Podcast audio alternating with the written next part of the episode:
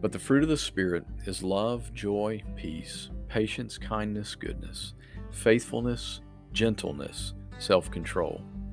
This week we're continuing to focus on the gentleness of the Lord, uh, such a beautiful and wonderful attribute of our God, His gentleness. And by His grace, through the Spirit, He not only allows us to experience His gentleness, but to receive it and to grow in it in our lives, to be able to share it through our lives. And as we focus in again today on the evidence of God's gentleness in the lives of His children, I want to bring us back to a story in Genesis chapter 16 and in verse tw- uh, chapter 21, which I think really reveals the gentleness of the Lord in a, in a beautiful way. It's the story of Hagar. Hagar was the maidservant of Sarah, who was the wife of Abraham. And as you'll remember, Abraham was promised an heir, but Sarah had been unable to have children, and in her impatience on waiting on this, she she finally tried to take matters into her own hands. She convinced Abraham to sleep with her maidservant, Hagar, so that through Hagar he would at least have an heir.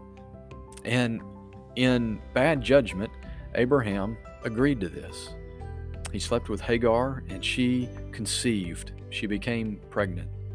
You know, it always happens when we take matters into our own hands, we try to do things our way rather than God's way. It just has all sorts of unintended consequences. That's what sin does.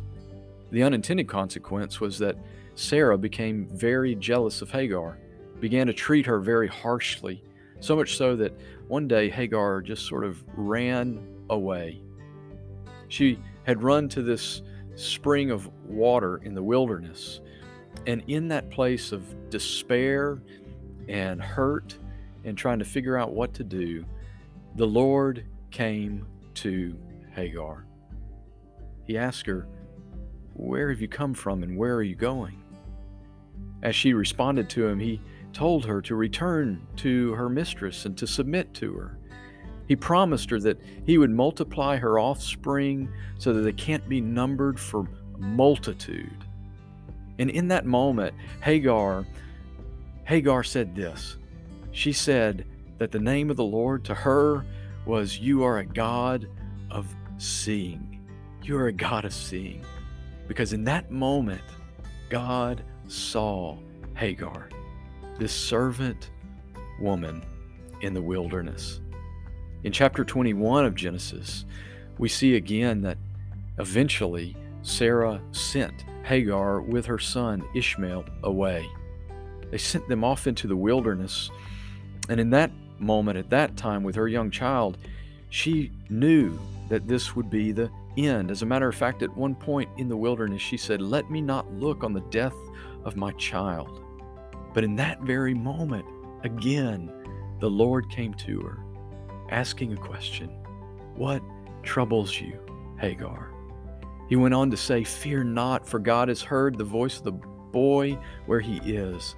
Up, lift up the boy, and hold him fast with your hand, for I will make him into a great nation. These are two of my favorite pictures of the gentleness of God. The God who sees, the God who cares, the God who comes to us and asks questions just like he did with Adam and Eve in the garden to draw from us what is on our hearts and to draw us to him. Today, can you think of someone in your life that may be a Hagar, that is in a place of despair and hurt, perhaps hopelessness, that's in a wilderness, so to speak, in their soul.